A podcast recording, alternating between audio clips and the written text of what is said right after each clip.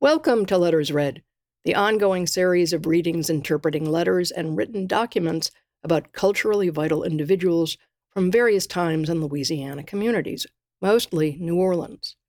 I am Nancy Sharon Collins, Letters Read Director, reading throughout. Antenna is Letters Read Fiscal Partner.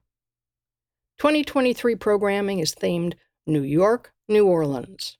This season, consecutively our seventh, is grounded in both cities, the Big Apple and the Big Easy, illustrating similarities and differences.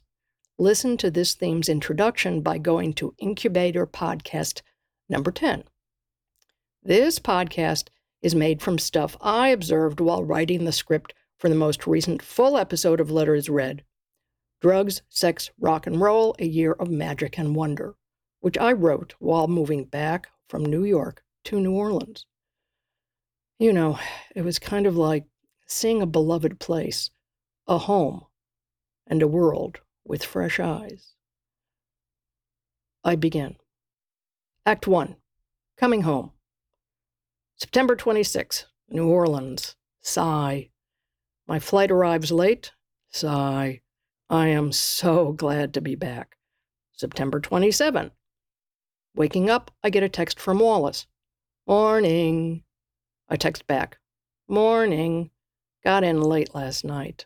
Wallace. Have you been keeping up with the saltwater intrusion? Me. Uh, yeah, uh, guess I should take another look. Thinking more about coffee and all of the packing boxes staring at me that preceded me from the apartment I just gave up in New York, I turn to Google and find this, published on AOL.com. Quote New Orleans is bracing for a saltwater intrusion. Here's what we know. Officials in Louisiana are warning that salt water coming up from the Gulf of Mexico could affect the availability of safe drinking water for millions of people along the Mississippi River, including those in New Orleans. The so called saltwater intrusion was triggered by a severe drought, with months of extreme heat and low rainfall leading to unusually low levels of fresh water in the Mississippi, close quote. The news is unsettling. I look further, finding the following paraphrased from the New York Times, and I quote There's an infusion of salty water creeping slowly up the Mississippi River, threatening municipal drinking water supplies. Officials with the U.S. Army Corps of Engineers say the saltwater wedge, which has already affected communities downstream, could reach water treatment plants near New Orleans in about a month, pushing the salty water into household faucets. About a million people across southeastern Louisiana could be affected. Close quote. Um, they're talking like a month from now? Really? Oh man, not fair. I just got back. Exclamation mark. Act 2 Unpacking. Later, September 27, the boxes I shipped from New York fill a goodly portion of where I am in my New Orleans efficiency apartment. Obsessing, as I am wont to do, over unpacking and searching the internet for information about this saltwater thing that I do not yet understand, I do get through about a quarter of the unpacking. Rummaging around for something to eat for dinner, I find an awful thing in my freezer resembling a meal. I nuke it and go to bed exhausted. September 28, the coffee's on. I continue unpacking and, again, spending way too much time on the internet trying to comprehend this salt water thing. I look at local and national news. Then, CNN, and I quote, Record rain in New York City generates life threatening flooding, overwhelming streets and subways. I go to the New York Times. Quote, Heavy rainfall pounded New York City and the surrounding region Friday morning flooding subway stations and major roadways. Close quote. I text David and Fritz, whom I had just left back in New York City. They live there and upstate. Dave's offices are there too. They drive a whole lot with their mid sized dog, Tulip. Me. Was the rain in New York City as bad as the news makes it out to be? Dave texting back. Yes, with three exclamation marks. Are you all okay? People in the office? Upstate too? Dave, we had to abandon our car on the sawmill, and I had to carry Tulip through knee high water for about half a mile to drier land. We're fine, but my car's been towed. I have no idea where it is. Oh no! I repeat Dave's three exclamation marks. Me again. How? When? Where did you get home? Dave. Uber. Took all day. Act 3 Keeping Calm. I'm finding that a year is a long time to be away from New Orleans. For that year, I was back and forth from New York City and here, packing and unpacking about, oh, every month and a half. This return is different. Borrowing an analogy, being back in New Orleans this time feels like sleeping with an old lover. I tell myself, it's cool, I'm cool, uh, it's, I'm cool. The next morning, September 29, the New York Times, quote, Battling a water crisis, bottles, barges, and maybe a quarter billion dollar pipe. A saltwater wedge is moving up the drought drained Mississippi River, threatening public health in New Orleans and beyond. Close quote. Momentarily, I take comfort in the Brita water filtration pitcher over there on the kitchen counter. A relieved sigh. Then I start looking up sodium levels, recommended intake for humans, remediation measures, if any are feasible. Trying to ascertain what's safe, I come across this. Brita filtration does not, repeat, not take care of this problem. It does not desalinate. Shit.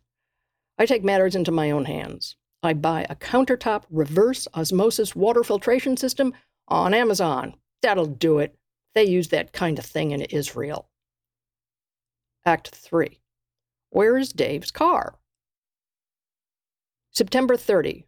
Email from Dave in New York City without his car. From his insurance adjuster. Adjuster, can you please confirm the following? 1. Who owns the vehicle? technically my business. I am the president. Two, can you provide a statement on what happened? My husband and I were driving north on the sawmill, torrential downpours. Visibility was very low. All of a sudden, we were surrounded by a river of water. The electricity in the car was still working. We were able to roll windows up and down, and some dashboard lights were still on. But the car stopped. The gear shifted and locked in park. I got out of the car. At that point, the water was at my shins, but not yet over the car door. I tried to push the car, but it was in park and would not budge. I got back in the car. At about that time, the highway patrol came. They told us we needed to evacuate the car. They escorted us to safety. This time, when we opened the car doors, the water flooded the interior, but we got safely out. Adjuster. Will you be claiming damages? If so, do you have an estimate, or would you like to set one up? I do not have an estimate, but I can tell that the car is at Brendan's Auto Repair and Towing Service. Adjuster. There's a $500 deductible for comprehensive claims. Dave. Understood. Act 4. Going, going. October 5. 10 to 11:30 a.m. New Orleans online. Quote, in partnership with the Office of Economic Development, NOLA Ready, New Orleans Office of Homeland Security and Emergency Preparedness, is hosting a webinar for businesses to discuss the saltwater intrusion. I join. Not much information is provided about the saltwater. Nevertheless, I am glued to my laptop watching local webinars about the condition of my drinking water. Later that day, NPR. Saltwater and Mississippi River moving toward New Orleans much slower. And the Army Corps of Engineers pushes back their timeline to if, not when, the wedge arrives. Not knowing exactly what that means, I'm somewhat relieved. October 7, NPR. In the Middle East, Hamas attacks Israel. Israelis killed and taken hostage, an international affair. October 10, water is shut off in Gaza. The same day here, NPR reports the saltwater wedge retreats. October 11, tracking the triumphal arrival of my reverse osmosis machine, my Amazon tells me it's out for delivery. Gosh, now that the wedgie doesn't seem like an impending threat, I'm not sure I want it. On the app, there's an option to cancel. I do. The climax Water, water everywhere, and not a drop to drink. 14 October 2023, Al Jazeera News. Israel Palestine conflict. Headline Water a matter of life and death for Gaza after Israeli siege, says UN. More than 2 million Palestinians have been left with limited access to clean water, something the United Nations is raising alarms about. The denouement. Meanwhile, New Orleans.